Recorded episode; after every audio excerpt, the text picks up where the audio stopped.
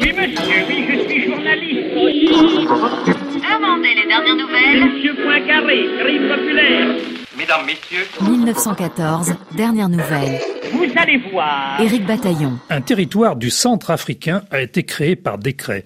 Cette colonie, annonce le petit journal de ce 18 juillet 1914, s'étend des confins de la Tripolitaine au nord, au Darfour à l'est, jusqu'au désert du sud algérien à l'ouest. Elle était jusque-là rattachée pour partie à l'Afrique équatoriale française et pour une autre partie à l'Afrique occidentale française. Elle disposera d'un budget autonome, mais sa ville-préfecture n'est pas encore choisie. Dans cette même édition du 18 juillet, le petit journal raconte par le menu le banquet annuel offert par le Lord Mayor de Londres aux banquiers et aux financiers de la cité. Le chancelier de l'échiquier, Lloyd George, en est l'invité d'honneur. Le ministre des Finances britannique est en place depuis 1908, un bail. Dès sa nomination, il innove en mettant pour la première fois en place des pensions d'État et déclare la guerre à la pauvreté. Pour financer les grandes réformes sociales auxquelles il aspire, ainsi que pour étendre la marine britannique, il taxe les propriétaires fonciers. Si cela peut sembler paradoxal venant d'un libéral, lui préfère dénoncer vivement l'aristocratie conservatrice et les riches propriétaires terriens.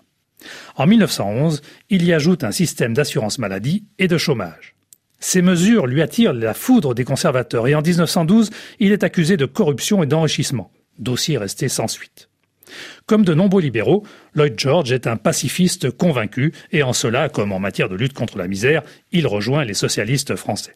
Dans son discours au banquier londonien, relaté par la presse française, Lloyd George se félicite de ce que, grâce à la ligne de conduite proposée par le secrétaire au Foreign Office, Sir Edward Grey, la guerre des Balkans n'a pas dégénéré en l'un des plus grands désastres dont l'Europe ait jamais souffert.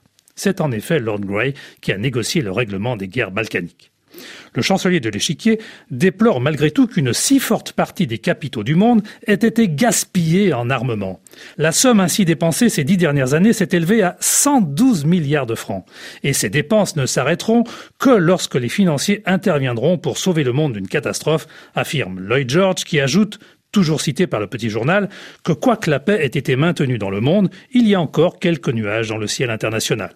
Mais, en ce 18 juillet 1914, les Anglais estiment que le bon sens, la patience et les bonnes dispositions en auront certainement raison.